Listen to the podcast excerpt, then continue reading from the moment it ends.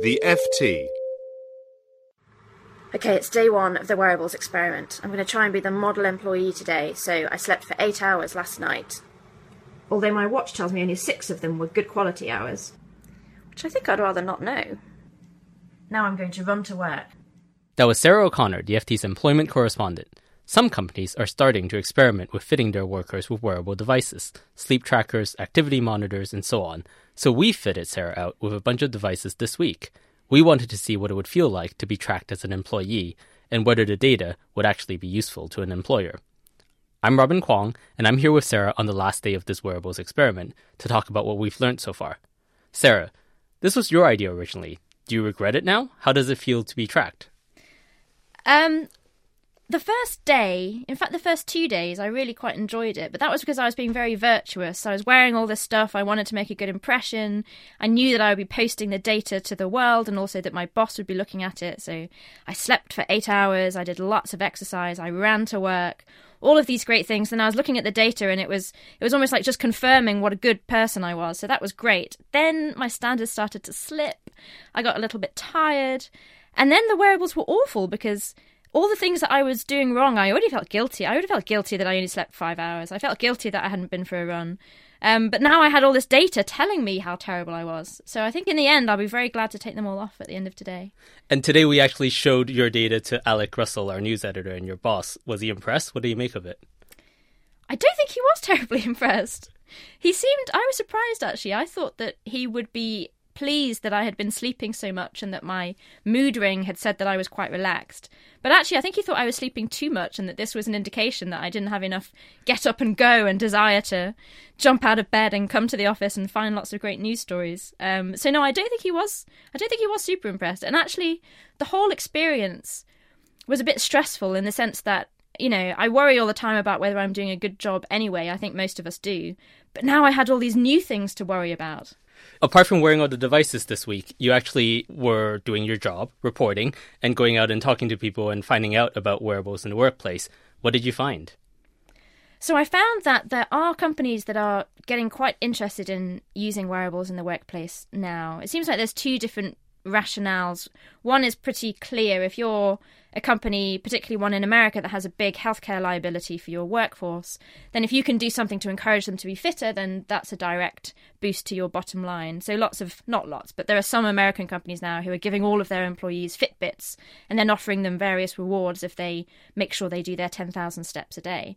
And then there's another group of companies, more on the startup side so far, who are experimenting with trying to find correlations between workers' sleep patterns or their activity or their what they eat and how productive they are, how how good they are at performing as workers.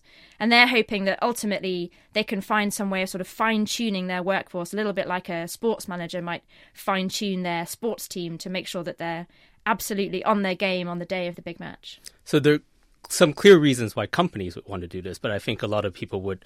The first question they would have is, "What's in it for the employee? Why would anyone agree to let their bosses do this to them?" Yeah, that's a very good question. And most of the people who I've talked to about this, when they've asked me why I look so ridiculous wearing all these devices, it's been a sort of horrified look of, "Oh my goodness, that's terrible. Why on earth would anyone agree to let their bosses track them. This is so big brother. And I think that probably will be one of the main stumbling points for companies who want to do this.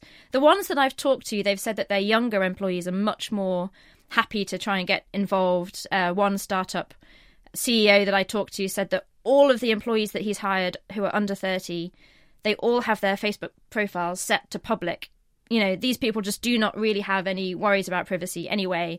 They're happy to share their data with their bosses. I think for the rest of us, you would have to have some pretty uh, good safeguards about what your employer was going to do with the data. You'd have to have some kind of financial incentive, probably. And even then, I think a lot of people would say, no, thank you very much. And so, what's your final verdict? Do you think th- this sort of stuff will take off? I think in some industries it's already taken off. Um, the white collar workforce, it's a slightly harder case still. The problem is that you can even say you've persuaded all of your employees to go along with this scheme, you gather up all of this data, but then it's very hard to know how to analyze it in a sensible way when each person is an individual. So it might help me to sleep eight hours. That might make me a better reporter, but it might, for you, eight hours might be too much sleep, and it might be better if you sleep for five hours. I mean, for an HR manager to fine tune all of that data and then figure out how to do something sensible with it, I think is it's it's beyond where we are right now. But you never know. These big data people are very clever, and I'm sure they're working on it. I'm sure they are. Thank you very much. You can find Sarah's project on Facebook at facebook.com slash wearables at work and watch out for Sarah's big feature on this topic on June 9th. For more downloads, go to ft.com forward slash podcasts. Support for this podcast and the following message come from Corient. Corient provides wealth management services centered around you. As one of the largest integrated fee only registered investment advisors in the U.S., Corient has experienced teams who can craft custom solutions designed to help you reach your financial goals, no matter how complex. Real wealth requires real solutions. Connect with a wealth advisor today at Corient.com. That's Corient.com. Here at Bellingcat, we get to the bottom of things. From a global crisis to an underreported event, we find the facts using publicly available tools and resources, uncovering what is hidden on and below the surface. We connect the dots using social media posts, satellite images, and public records, and empower others to do the same by sharing how we do it. The ability to do so is only made possible by our readers, supporters, and community members. Care to join us? Learn how at bellingcat.com.